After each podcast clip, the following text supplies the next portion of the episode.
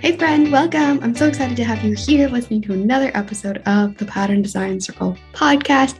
Here we talk all about the ins and outs of designing knit and crochet patterns and running a business that makes it all possible. I'm Jessica, your host, knitting pattern designer, design mentor, and the friend in your ear. Can't wait to dive right in. The Pattern Design Circle podcast is sponsored by the Pattern Design Circle, a membership community for knit and crochet pattern designers that are feeling lost, lonely, or frustrated in their business. It connects you with a supportive community that's always eager to answer your questions and help you through the hard times. And there's loads of resources and activities specifically catered to business and designing. Sound like your jam? Check it out at snickerdoodleknits.com forward slash design dash circle. That's snickerdoodle like the cookie, knits, K-N-I-T-S dot com forward slash design dash circle. All right, let's get into it. Hello, and welcome back to the Pattern Design Circle podcast. I am very excited to be here today to share a replay from a past guest discussion that I hosted on Instagram last year in 2022. I hosted a different designer on my Snickerdoodle Knits Instagram just to introduce my audience to more designers and to share a bit deeper look than what we typically see like just on social media of of the designers that we know and love. And so this guest discussion, this replay is um, with Johanna of Anna Johanna Designs. Uh, she is a knitwear designer in Finland. She has some gorgeous color work designs and it was just so fun to to dive deeper into her design process, her design journey knitting um, in Finland. They learn how to knit in school, they knit in school and so it's a bit different sort of knitting culture than what I'm used to here in the United States. So that was really interesting. And then chatted about some of her different designs, about book that she published and so many goodies. So I really hope that you enjoy getting to know Johanna a bit more and you find her journey inspirational and maybe you'll even find some bits and pieces of ideas that you might want to implement into your own designs or business. So, without further ado, I hope you absolutely love this discussion. And of course, please go give Johanna a follow on the interwebs and enjoy. Hello, and welcome to this month's featured pattern designer. If you're not familiar, I am Jessica, the knitting pattern designer and design coach behind Snickerdoodle Knits, the Design Circle, Design Circle podcast, all the things. And I am so excited that today I have Johanna of Anna Johanna joining. And I see that she is on and has sent a request. Hello, Maria Elise. Make sure my volume's on. there we go. Hello. Hi. How are you? I'm good, thanks. How are you? Good. I'm so excited to have you here. I'm just, uh, I'm really excited too. I'm just trying to unravel this little spasm yarn here so that I can do a bit of winding while we chat. That's funny because um, what I am currently working on is a bunch of unraveling too. I've gotten this far and I'm working around the round, oh, no. and then I'll be winding, winding so. oh, well, um, I always think it's fun to start these by asking you, as the feature designer, to describe yourself in three words. Oh no, that's terribly difficult. I am. well, uh, I would describe my designs as romantic. Myself, a very kind of a laid back, relaxed dresser myself, and then I have a really bad sense of humor. I I love it. Not exactly three words, but something No, along those lines. That's perfect. That's so fun. The reason I love that question so much is that it always like helps us see just a little bit more into like who designers actually are because like those are the kinds of things that we typically don't just talk about. Like if we're talking about your design journey and stuff, you're not like, "Oh, I just have like a really weird sense of humor." Like that's not something that comes up. And so it's so fun. Thank you so much for playing along. That comes up when you're not prepared to answer. yes, yes. um, so Johanna, do you want to share a little bit about what you do with Anna Johanna Designs? Okay. Um, well, I've been designing, uh, doing patterns for sales since 2016.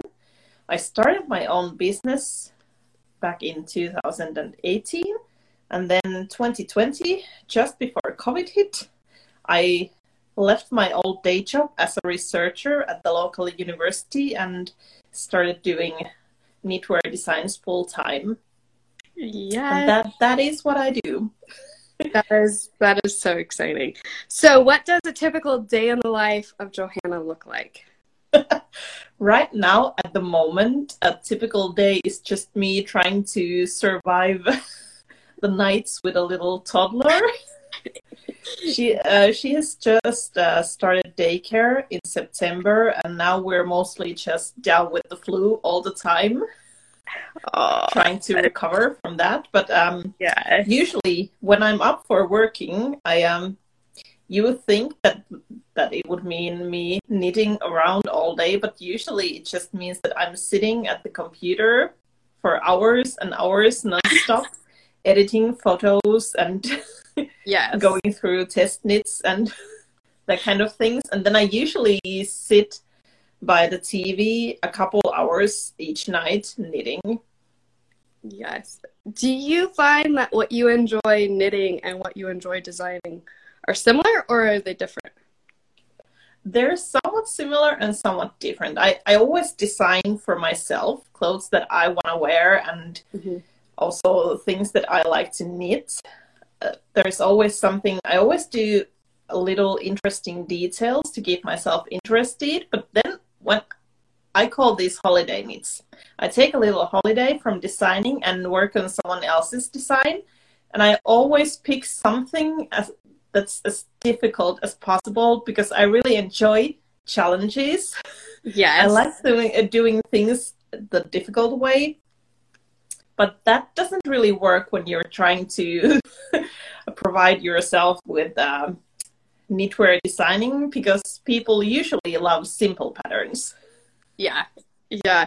It's uh I always love to ask this question because it's only been more recently that my designing and my knitting interests have like started to align. It used to be that they were totally different. Well, I guess more so like what I like to wear and what I like to knit. But like I like to wear more simple things. And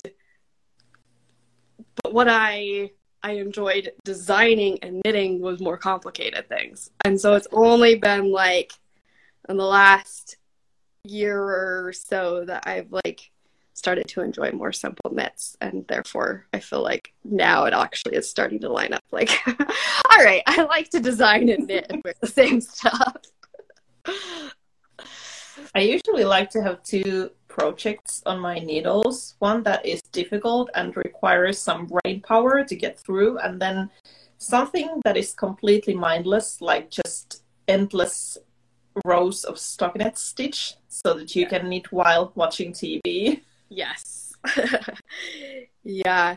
Um before I forget, I was going to mention that you host a tea time knit and chat kind of thing over on Yeah. your Instagram regularly. So if there's any folks from my following that don't know you, uh, definitely check that out. You host it both in English and in Finnish. Is that right? Yeah, I I um do the English speaking tea time uh, once every two weeks, and then every other week is in Finnish. Yes. Yes. and it's really laid back. I'm like it's so laid back that I'm usually late for it myself. it's funny because it seems like usually I have all of my Instagram notifications disabled, so it doesn't like tell me when I'm not in the app. But it seems like every time I'm on the app and you're live and I go on, it's the week when it's Finnish speaking. so maybe someday I'll actually catch you in English. but yeah, I try to do it always on Sundays so that you can at least remember the day. Yeah. But I I, I kind of I don't decide the exact time beforehand, not that too many days before because you can never know. A yeah. life with a toddler, you, you kind of have to fit it in between her naps. So I usually um, give a warning a couple days ahead. Sounds good. Yeah. Um, okay, so you've already mentioned your toddler several times. Um, how has that changed your like the pace at which you're designing and knitting, or has it? Well, it definitely has. like, I, it, it's kind of a funny thing. I used to work as a researcher at the university here, and I it, it was just burning me out that lifestyle it was too hectic too stressful and everything and i was so happy leaving that life behind because i didn't want to deal with the stress anymore so i find my design job really relaxed and i enjoy it a lot but if i'm allowed i will be sitting by the computer like 12 hours non-stop mm. like it's usually I go to my computer in the morning, and then late at night, hubby comes in and tells me, "You might want to come to bed." and I may have forgotten to eat and all that. but still, it doesn't feel stressful at all. But now with the toddler, there is no way that I can be working 12 hour days. Like, what I enjoy most is that you don't have any schedules in this uh, line of work because I'm I'm employing myself, so I don't have any that kind of deadlines. Mm-hmm. So I can I can work when I feel like I'm in the zone, and then I can take three days off and do nothing. Yes, yes. But now now with our our little girl. So as I mentioned, she has just started daycare, so now I have to work those hours. How is that transition going? Rough. like um in my previous life, uh before our precious little baby, I I am not a morning person. So I enjoyed my work at the university also because there were no uh, set working hours there either. You could mm-hmm. just show up when you felt like it. Yeah. So I was never there at 8 a.m. in the morning. And yeah. now, now there's this little person I have to drop off at the daycare like before 8. oh. But yeah, yeah, she has a more strict uh, schedule than I do. yes. she runs the house now. yeah. Pretty much.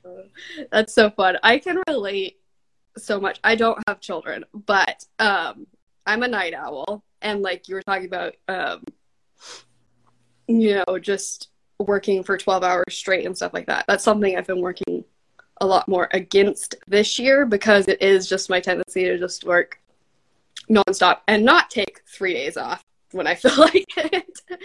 um, but then, so I'm a night owl, but then my spouse is even more so a night owl. And so, you know, if I get into the zone and I just want to work, he's not going to come tell me I should go to bed. I'm always the one who will tell him he should go to bed. But um yeah, so that is I can totally relate. um also hello to everybody joining us live. It's so fun to see you. Um I've been trying to watch. I don't think there's been any comments, but feel free to chime in anytime. Uh, if you have any questions for Johanna or I guess for myself, feel free to ask. But Johanna, how did you? So you said you started designing for yourself when you were 16. How did you first start knitting and designing?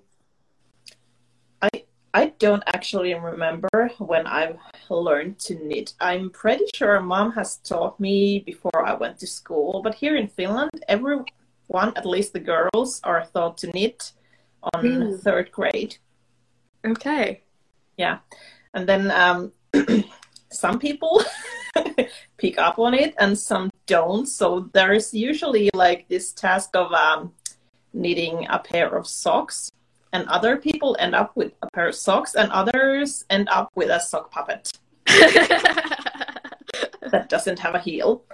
But i i always loved it a lot. I uh, started knitting like more seriously when i was maybe 15 years old.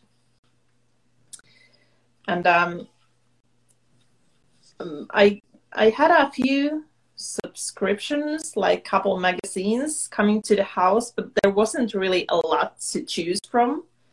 So after a couple years of knitting from those magazines, I started just modifying patterns and coming up coming up with my own, just so that I could have something that looked a bit different. Uh-huh. But then I I started uh, blogging having this where we once knitted blog with my best friend. I think we started back in 2011 maybe? She's that is a long time ago. We did that for a couple of years and then i started um, writing patterns because it, it just kind of was the next step. Yeah. Yeah that's so interesting. Um so this is purely like curious about how schools work in finland but when if the girls are learning to knit, what do the other students do? Uh, they have woodcrafts. Okay. And did, did you ever learn any of that? Yeah, there. I I don't actually know how the system is these these days. I think they have these kind of soft and hard crafts for all the students. But back in my days, it was usually that you chose one and then you uh, stuck with it. But then there was this one uh, period where you had like six months of the other. Okay.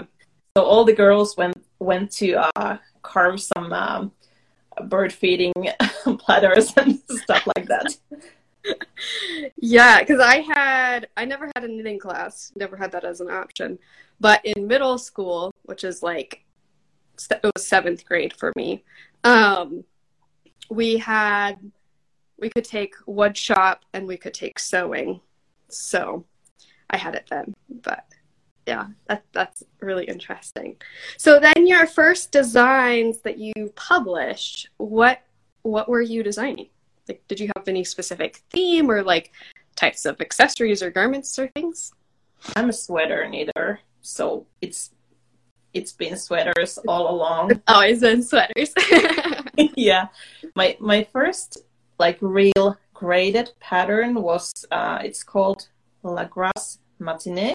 I'm not actually sure how to pronounce it. My friend um, named it because I she told me that it's a great name for a lazy Sunday sweater.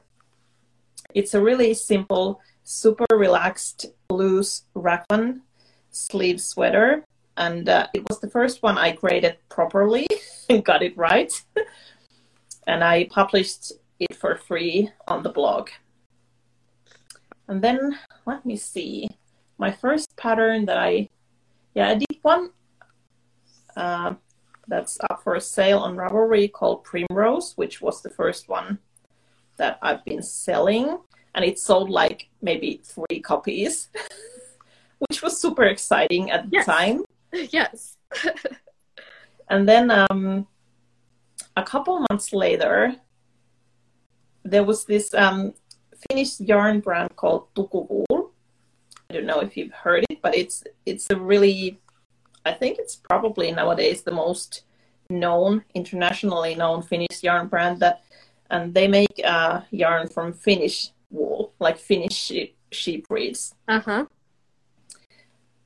And my friend, um, the, the there was this woman who started the brand, and then she wanted to quit she wanted to go uh, into some other adventures and my friend who owns the local yarn shop here in this town bought the business for the yarn And then, of course, I wanted to try and design something because now it was her yarn.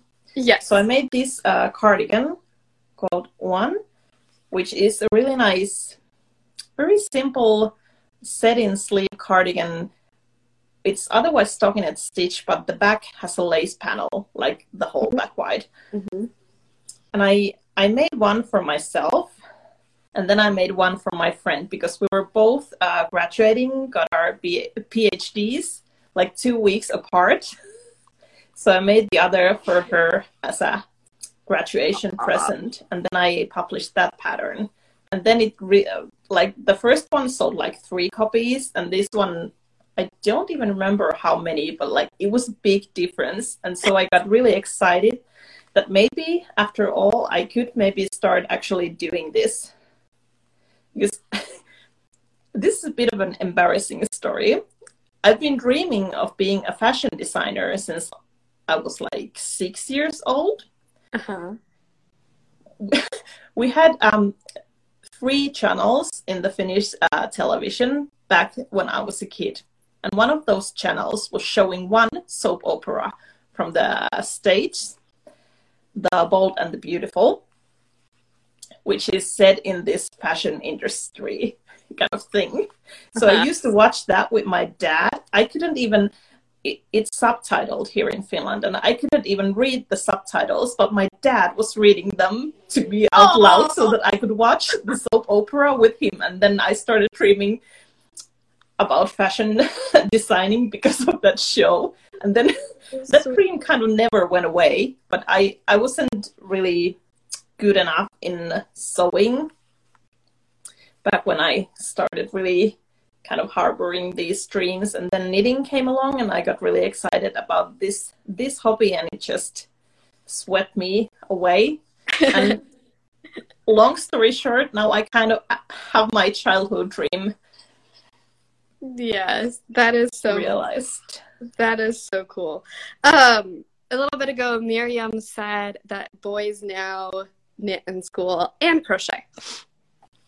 Um, and so, like for the average, quote unquote, typical Finnish population, are there a lot of knitters? Like, do people keep up with it? yes. I I would say like my perception of the thing is that everyone in Finland knits and Uh-huh. everyone knows how to knit Yeah. Yeah, that's that's really interesting. And, you know, as a designer would create a very different environment than what we have here in the United States. Like I'm guessing that the perception that people have of knitters is different there than what it is here. But I don't probably because here often folks stereo think of the stereotype as being like the old grandma with like pure white hair sitting in a rocking chair just knitting away you know these old fashioned knits that nobody's going to want to use. Like outside of the knitting world. Obviously that's not the knitting world but yeah it's, Yeah, I, I think that has kind of been the perception here in Finland Hmm. also, even though everyone knows how to knit, but in recent years that has really changed a Oh, lot. Yeah. Uh, Maria Elise, when you were talking about your your first designs, said she loves the French name. They use that expression all the time. She's up in Canada. I'm French speaking. Um, and then earlier, Maria Elise had asked if you spin, weave, and crochet. Yeah, I I um I've done all of those things. I actually have two spinning wheels here in my uh, office. One is a um, new one I bought maybe 2013. Um, Majacraft Rose from New Zealand, but the other one is an old spinning wheel that um, my dad uh, brought me, and it we can't know for certain, but it probably belonged to my grandmother's grandmother, Whoa. and it still works.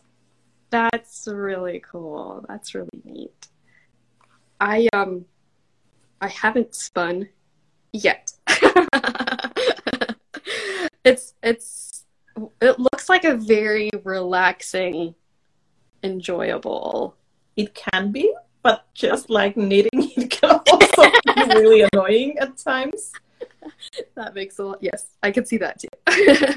Back when I started spinning, like he wouldn't comment this way nowadays. Now that he knows so much more, but when I started spinning, my husband uh, asked me, "Does this mean now that you won't be buying any more yarn, as you can make your own? And Is this is this going to make your life so much cheaper?" I can tell you, it does not. It only means that you will also be buying wool. Yes, yes. uh...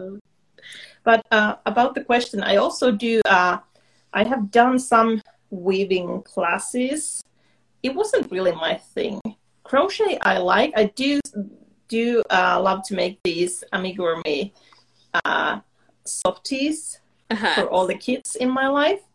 I use these Heidi Bears patterns that are based on these African flower motifs. They're excellent. And I really love making those, but I don't like to crochet bigger things.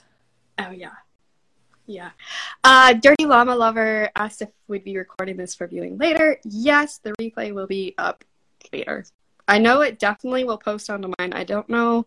I think when I tag Johanna as a collaborator, she can post it as well. But I will also be sending her the the video replay. She can choose what she wants to do with it.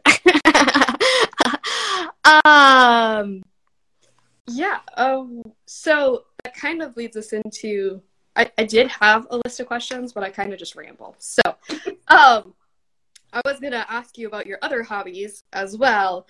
Uh, you had mentioned, I had asked in the email before about your hobbies, and you mentioned that you sew, spin, bake, do yoga, hike, and play, enjoy playing cards.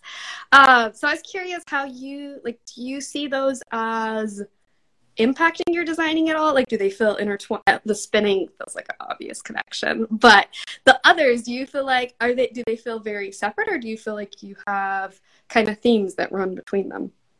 Well, most of them are just uh, combined by the fact that they're crafts. Like they're stuff I love to do with my hands. But mm-hmm. I would say, as for impacting my designs, that would be hiking, because I think probably most of my designs are some in one way or another inspired by nature. Mm-hmm. So there comes the hiking. Yeah. My um, we have, I think, over forty national parks here in Finland, and my husband is trying to collect them all. so we do quite a bit of hiking. That is so cool. Um, what's your favorite place in Finland? that is a terribly difficult uh, question, but or favorite places. well, one favorite place is a national park. It's uh-huh. called uh-huh. Riisitunturi, which would translate in English into a rice fell or rice mountain. Uh-huh. It is this amazingly beautiful national park where they have this like uh, 12 kilometer long hike that will lead you to such different sceneries within just one short hike that it's it's amazing. If you're ever in Finland, I really do recommend that. But then otherwise, as for my favorite places, I think they're all related to nature in some way. We have a summer cottage um, close to my mother's like childhood home. Her sister lives there nowadays, nowadays, and we have a summer cottage nearby, and those are just really important lands. I feel very, very rooted and grounded there. That's really neat. Yeah, I have been to Finland once, and I would love to go again. It was absolutely beautiful. Where I was Finland there, did you go? I was there in 2015, but I was there in the summer over midsummer. Um, but I was with folks from there, so I don't even know where all I was. I flew into Helsinki. I took a train up to Vasa, and beyond that, I know we went to the sea. I know we went to a little village thing. I know we did a little bit of hiking, but I have no idea where we were. so, yeah, if it's not a big city, then no one knows. yes. Um, and then like your your yoga and your baking. I'm guessing those are more like relaxing kind of hobbies for you. Um, like it feels like maybe you enjoy stuff that is kind of that theme of just like calm and relaxing. You kind of mentioned that earlier with the way you run your business. Yes, I, I'm very much aiming for a relaxed and laid back life. Yes. With as little stress as possible. Baking is really relaxing, but for the yoga, I uh, the yoga I do is Ashtanga yoga, which is like the most fitness version of yoga there is. So that is really just uh, keeping me in shape. That really helps with all this um, these sore muscles from knitting. it tries to keep me and my limbs in shape so that I can continue knitting for years and years. Yes, I love that. That's... I, I used to go, um, I learned because to do Ashtanga yoga, you have to take a class to learn all the different poses because it's always the same, same, um, same poses in the same order, and you have to learn them to go to those classes.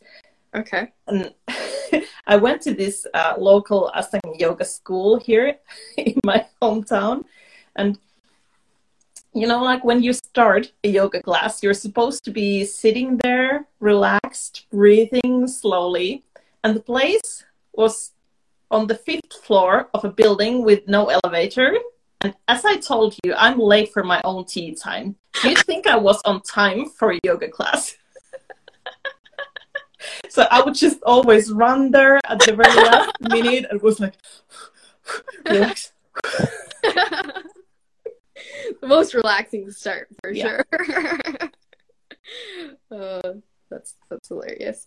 Um, so then I was I was interested in talking about creativity in general. This is something that I feel like comes up a fair bit in my discussions and something that I've also kind of struggled with. And you had mentioned when I had asked for two interesting facts about you. One that you mentioned is that you you struggle to think of yourself as being creative because of your your past, your history as a researcher in statistics. Um, is there like a specific moment you can think of where like you were told that you weren't creative or like how this story developed for you? I don't think anyone has ever told me that I'm not creative. I think it's the other way around. Like I go telling people I'm not creative, Yes. and then they ask me, "But you design for a living?" Yeah, I do. like, um, I don't mean that I'm not creative at all. It's just that I see some other things in me more pronounced. Like I, the thing I think of myself as a designer is that I'm really effective. I think the creativity thing and how I don't see myself as such a creative person is because my mom paints Mm. and I've never been good at that. So, like painting and uh, playing an instrument and that kind of things are the things that I associate with being creative. Mhm. And as for knitwear design, yeah, of course you have to come up with the kind of the shapes and the stitch patterns and color combinations and all that. But then again, it's still at the end, it's calculating. Yeah, yeah, that makes a lot of sense. I I used to carry a narrative that I like I wasn't creative, I wasn't artistic, and I couldn't be. And um but more recently I've been like trying to change that to like like because it was like I felt like my art wasn't good enough or like my creativity wasn't good enough. Kind of like you were mentioning like with your mom being a painter and Yeah. stuff. And I'm like I can't draw or paint or anything, but I really enjoy it. And so then like I've been trying to kind of change the narrative for myself where it's like, all right, it's not that I don't know, maybe kind of just changing my own definition of what creativity is. Like I can be a creative in different ways and that's fine. I think I've seen a lot of uh, memes on the internet about this, Uh-huh. saying that when did it become so that you have to be great and excellent in everything. Like you Yeah. don't have to ace your hobbies; they are for you to have fun. Yes. Yeah. And I I definitely um have been the perfectionist kind of person. So I've always had to be perfect at everything or else I don't do it. but I'm I'm learning to, to to leave that that behind as well. um so you you worked at a, a as a researcher in the field of statistics. Yeah. Are you able or interested to share like what kind of work you did there, what you were researching? Uh, the well, the main thing I was working on was teaching AI to um, recognize these kind of bug species from images, Uh-huh. so that humans wouldn't have to do it manually under a microscope. You could just uh, feed the bugs into a tube. Uh, the computer would take photos and then tell you which species they are. Uh-huh. So I was playing around with stuff like neural networks and yeah, all these uh, machine learning and artificial intelligence stuff. That is so interesting. Um, my background is in engineering, architectural engineering, but my spouse, his he his undergrad was in economics and statistics, and his graduate was into statistics, and now he's a data scientist. And Yeah. when I got your original email saying that you used to be a researcher in statistics, I, I had to tell him. He's like, Well, what was she researching? I said, I have no idea. but he he absolutely loves it. So that's that's really fascinating. Do you ever miss it? I love the the stuff I was researching. I was really into that. I and I love programming and you know calculating as I do still even with these knitwear patterns. But I just I wasn't enjoying the pressure of the academia. Yes. Yes, that makes a lot of I sense. like the thing I really disliked about that career choice was just trying to cope with the constant imposter syndrome. Like it's not a really good uh, selling point for a career if it automatically comes with an imposter syndrome. Like you're never gonna feel good enough. Yeah. Yeah. Um have you struggled with that at all in designing? No. No. That- that is my favorite thing about switching careers. Like I, I, uh, I'm a part of this designer group in Ravelry, Mhm. and I constantly see people discussing there how they have an imposter syndrome in designing. Mhm. Don't feel creative enough and don't feel good enough for writing patterns and stuff. And like, I feel that the imposter syndrome was so bad in my old job that this is so relaxing and like, like switching from that to this i know i'm great at this that is that is fascinating and i i love that you like you feel that way because there are so many people who like you said do struggle with imposter syndrome and stuff and the truth is really no matter what we're doing we're never going to be perfect and No. um starting off you're definitely not going to be perfect. And that's usually when folks feel the most imposter syndrome is starting something. Kind of what we were just talking about about you know thinking you have to be perfect where you Yeah. won't be perfect. It you you will learn and grow and that's all part of the process. Um so what are you winding your yarn for right now? What project is that? I should start a new design for this yarn i, I i'm uh, planning on going through some um, stitch dictionaries. I want to find some really simple stitch pattern and do maybe just raglan sleeves and uh, folded uh, ribbing Uh-huh.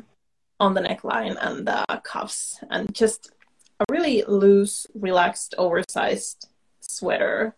Nothing fancy just a fun stitch pattern and a beautiful soft yarn Yes. Yes. That sounds perfectly amazing. I, had, I had to uh, start winding this yarn because the things I have on my needles at the moment are nothing I could do while chatting.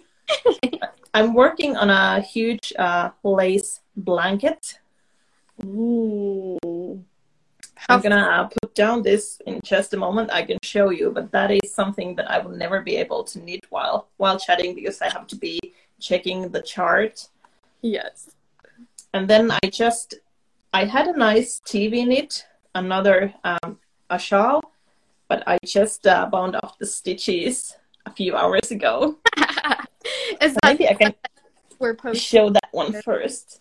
So this is a new design coming up sometime in spring. Let's see which way it is. It is so pretty. I'm just it just needs blocking and then I'm gonna add tassels. And that end, did it have a little bit of lace at the end where you go? Yeah. Yes. So pretty. You also have some photos on your grid for folks that maybe want to see. Beautiful. Yeah, I'm just gonna grab the lace blanket to show you that one. So it's looking like this at the moment. So this is not your TV knit. no. Wow, it's going to be so beautiful. Yeah. How far along are you? Uh, I finished, let's see, I think I finished three skeins of yarn. I originally had six, but then I ordered four more because I want a, a really like decent sized blanket. Uh huh. So it's going to take a while.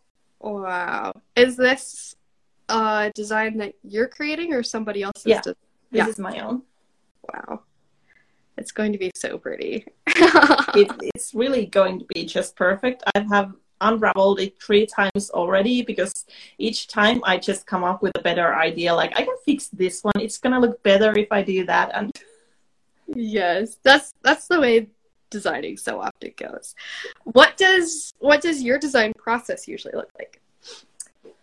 Well, usually it's really straightforward. As I told you, I'm a data person doing things really efficiently. So I do my swatch, I block it and ca- get my uh, gauge from it, and then I spend five hours on the computer. And after that, well, ma- maybe not five. That really depends on the design. It might be one hour or then eight, but I spend a few hours on the computer and then I have everything ready. Like I have the pattern created, written, and almost proofread for all 12 sizes that I always create. And then I just need to work my own sample, check the pattern and writing while I'm working on my sample. And then once that one is finished, I get a few photos and do a test call. So I'm just all about the efficiency. yes. I have done a couple uh, sweater designs the other way around. First, starting my sample, having an idea, and then just started knitting. But the the pain of creating it afterwards, it's not worth it. And I find I'm a lot more likely to have to rip back and redo if I don't have the pattern just all done to start with. Yeah. I um starting out I did a lot more of like kind of writing it as I went or yeah, but as I you know as I've gotten more familiar with knitting it's it's so much more efficient like you said to just Yeah. have it written and yes um you mentioned that your designs are typically nature related is it do you how does your inspiration come about or how do you like start with your design ideas Well, that depends. It varies quite a lot. Like, there might be a stitch pattern, like lace pattern, that I want to use that reminds me of a place or something in nature, or or then I might um, have an idea, like uh, for this one. This is from my book, Strands of Joy. I have this idea that I want to do a sweater that has the entire enchanted forest on the hem. it's so fun but like i almost find that most of my designs get their inspiration from photograph uh, photographing like i really enjoy photography and um, i usually get an idea of what kind of a photograph I want to get of of the finished design, and then I have to design something for that photo. that is so fascinating and so so interesting. so, do you want to give us an example about like one of your recent designs or what you're wearing or something like like how it started? Oh, this one. Um, this is something I'm super excited about. This is a, a pattern that's going to be coming out in just a couple of weeks, just before Christmas. This is called Acorns and Antlers. And basically, I just I had this idea. Somehow, these uh, colors, the yarn colors, were just calling for antlers. I don't know why burgundy and gray are calling for antlers, but they were. so I had an idea that I really want to do something, some color work with antlers on it. But what I got really excited about was when I realized I had this idea how I could do like like a really big pattern. Because if you're gonna do just your regular little um, yoke design, it's gonna be really narrow, and you you can only work like really teeny tiny antlers on it. But then I had this idea that I could use like I think this um, center panel here has like four of those uh, yoke charts in it.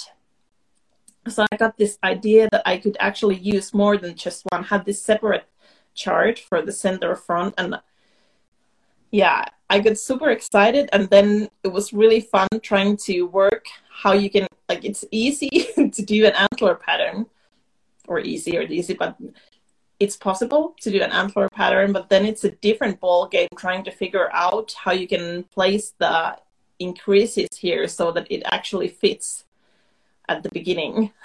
Mm-hmm. It's it's beautiful, like Marie Lee said. It's it's so pretty. So that one will be coming out in a couple of weeks. Yeah. Yes, that is that is so fun. Um, all right, before we do show and tell with the rest of your designs that you brought, so one other uh, interesting fact that you shared your, about yourself, which I've already posted in one of the posts already, but is that you you love movies. And do you want to go ahead and tell us about it? It'll be more interesting when you share about it. yeah, I'm I'm just I'm a really kind of a visual person. Like for example, when there are some book series that are really hyped, like for example Harry Potter's and uh, Lord of the Rings and just like a really good, well loved book series, what I do is that I, I go see all the movies except for the very last one. And then I'm going to go read the books so that it doesn't spoil the ending for me. But I have this visual in my head about how the world in the book looks like. Uh-huh. But yeah, I'm, I'm a really visual person. I love stories and I love movies. I'm I'm a really lazy reader, so I have to really kind of fall in love with the story first to go and grab the book, and uh-huh. then when I do, I'm gonna read it like uh, ten times in a row. yes. But I I really uh, enjoy going to the movies, or did before COVID hit. I my favorite thing was to try and go see as many movies as possible in one day. So I would choose the movies and their starting times so that I could uh, fit in like three movies all at once. And uh, so I always bring my knitting, and it's really it's a really fun way to spend a day. But my favorite thing was once at the local movie theater, like when I was going in for the third one, then the man at the door was like, "I know you from somewhere. I've been here before." Oh, I love that so much. And, you know, I feel like that's a very efficient use of your, you know, your travel time. Like you've gone to the, the movies. Mm-hmm. So, you know, you might as well get as many as you can while you're there. That's so perfect. Oh. Um, and then you also mentioned that you have a variety of tastes, like your favorite favorite yeah, I my my favorite movie genres are like Disney classics, so animation movies for little kids, musicals, and then like really really scary horror movies. like I don't I don't enjoy splatter horror movies as much. I I want to be like truly scared. it was so funny reading what you had written because you know like you like said something about how you have I don't remember how you word it, but kind of like a strange variety of tastes or mixture of tastes. And you're like disney classics musicals. And i'm like that's not so weird. I enjoy those. And then you're like and horror movies. Yep.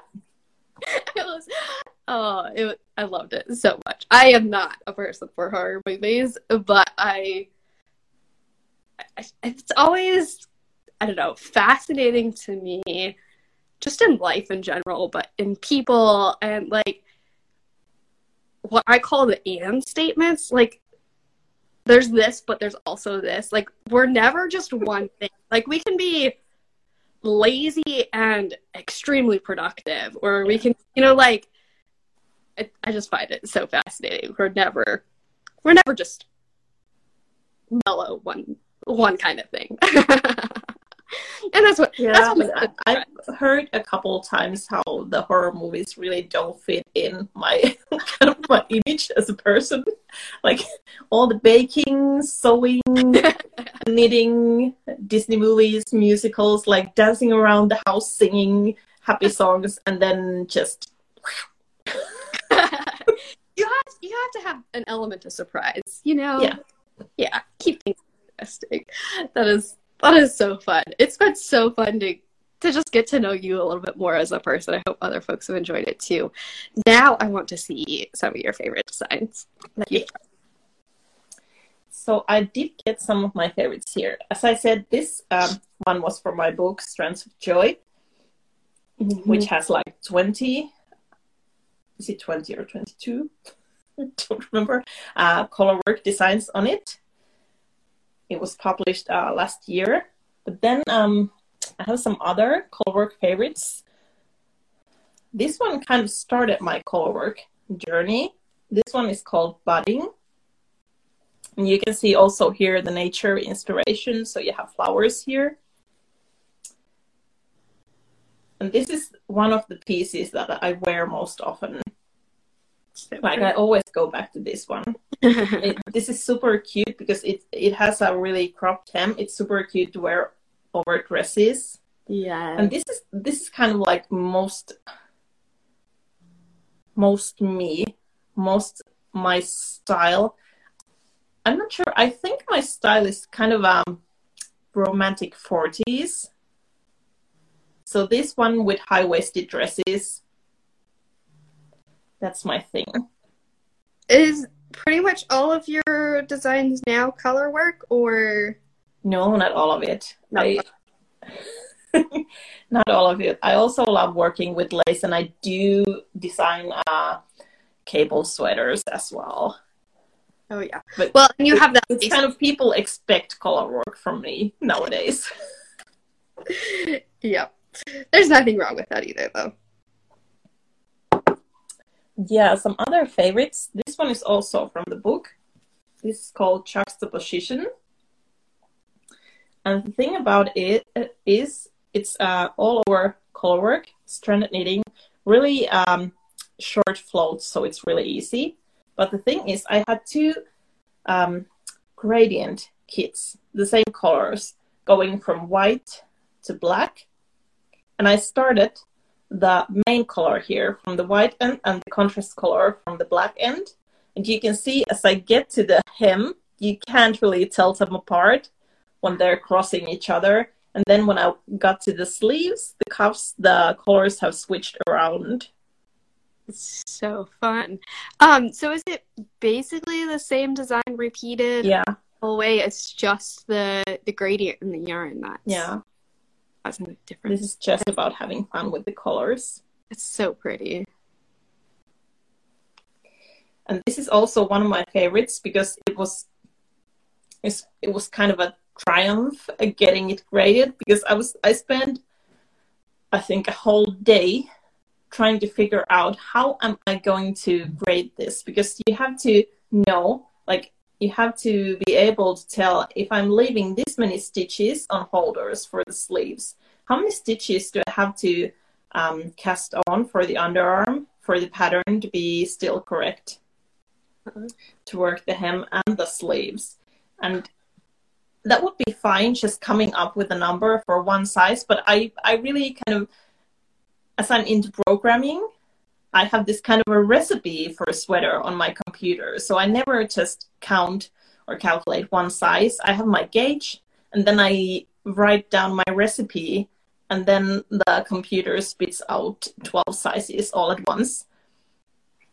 So it was really fun uh, coming up with the code and math to figure it out. How does it work in any size? Yeah. So, what do you use for a program? Like, have you com- created your entire own app for it, or?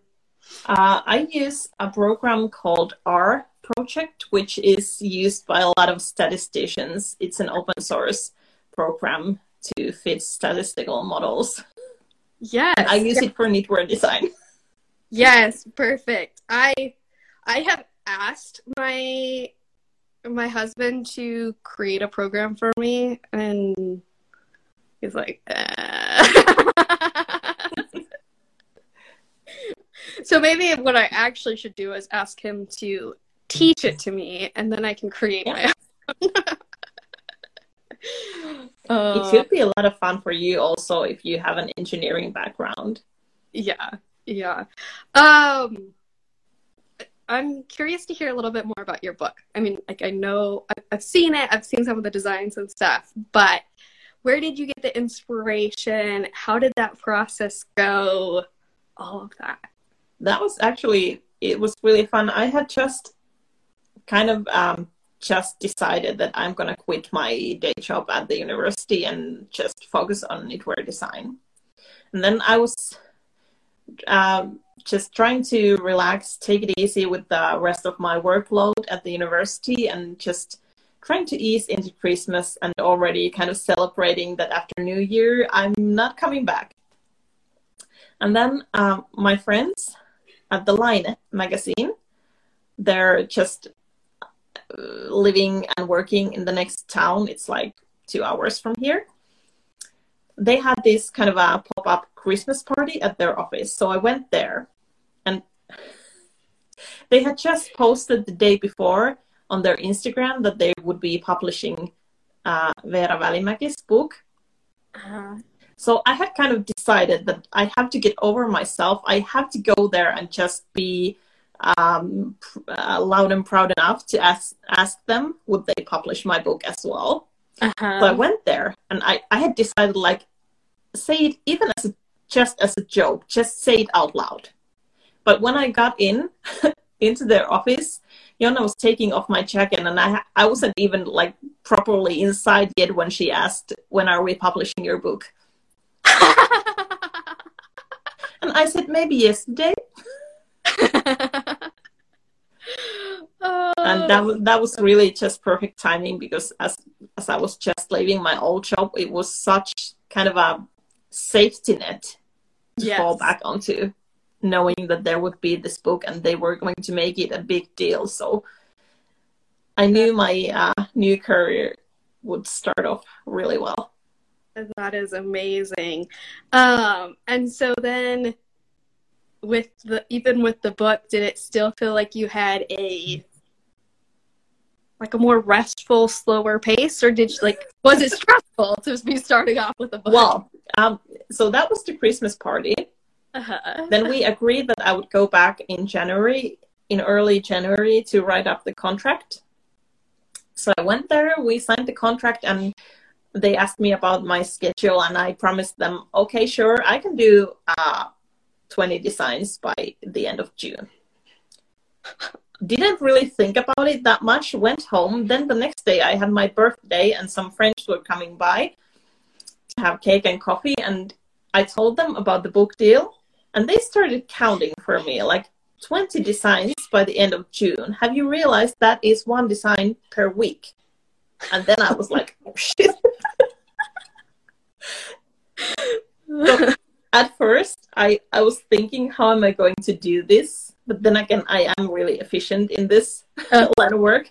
But then COVID hit, everything shut down, and soon enough I was so relieved to have something to focus on. So mm. it was mm. actually just a big relief for me to have that much work to be done. Wow. Wow. That is so, interesting how the timelines all like yeah. everything just like fell into place. and so then I'm sure the launch and everything was extremely exciting. Yes. but it was it was a bit different, you know, because we were still in kind of a lockdown. We couldn't do any big parties back then. Like the day the book launched, I I had uh, some of the knits from the book to show at the local yarn shop, but we couldn't do it inside. So I was standing in the freezing freezing courtyard with my designs. There were a couple people coming by, but of course it was in the middle of the winter, really uh-huh. bad weather and just freezing cold. And then I, I stood outside for an hour or two, and then we had this um, Instagram live with my publishers that we um, were filming inside the shop, and you know that was it. Like it was me and the yarn shop owner, and then the Laine team across Instagram, and just us poor people. yes. Oh, so have you thought of doing like a sort of book tour for it now, or? Well, now it wouldn't be as easy because we have the little one. yes, yes. But um, I do have some ideas for a new book, so we'll have to see if that one pans out a bit better for a tour. Is that under contract or is it? Uh, not yet. Just no. ideas thrown around. Yeah, yeah. That is that is very exciting. Are people still able to purchase copies of the book? Um, there are some left. For example, in my web shop, I do have still, I think, quite quite many left, but the print is sold out. So that is it, and they're not going to be doing new new uh, prints of it. You can get it uh, as a digital version, and then if you're looking to get just a pattern or two, the rights revert back to me in February. So then all of the designs will be available as PDFs on Ravelry. Yes, wonderful. So, where can folks find you online? Just to follow you, to purchase your patterns, any of it? Yeah, well, folks who are here will probably find me on Instagram, uh, well, on their own, but uh, you can find my web shop uh, online. It's um, the website is called annajohannadesigns.com. So very easy, easily found there. And then, of course, on Ravelry, Yes. Wonderful. This has been been such a joy to to chat with you, Johanna. Oh, I wanted to ask one other question. How did your how did you name your business, Anna Johanna? that is a fun story. You know, uh, my here in Finland, your middle name can actually be your official name. So Anna is my first name, and Johanna which is the way to pronounce it here in Finland, uh, is my middle name, but it's also my official name. So I am called Johanna, but as Anna is my first name, in all like official places, like in school and everywhere, people would always call me Anna, and I would always have to correct, no, it's not Anna, it's Johanna and I've been super annoyed by this my whole entire life. Like my husband always laughs how I can do like two hour um, monologues about don't name your children by them by their middle name. Don't do it; they will hate it. So then I started designing. All my life I've been correcting people. It's Johanna, not Anna. Uh-huh. And then I started designing, and back then I was still working at the university. And it's really important to be found for the right things online when you're in the academia. I want people to find my research when they Google my name.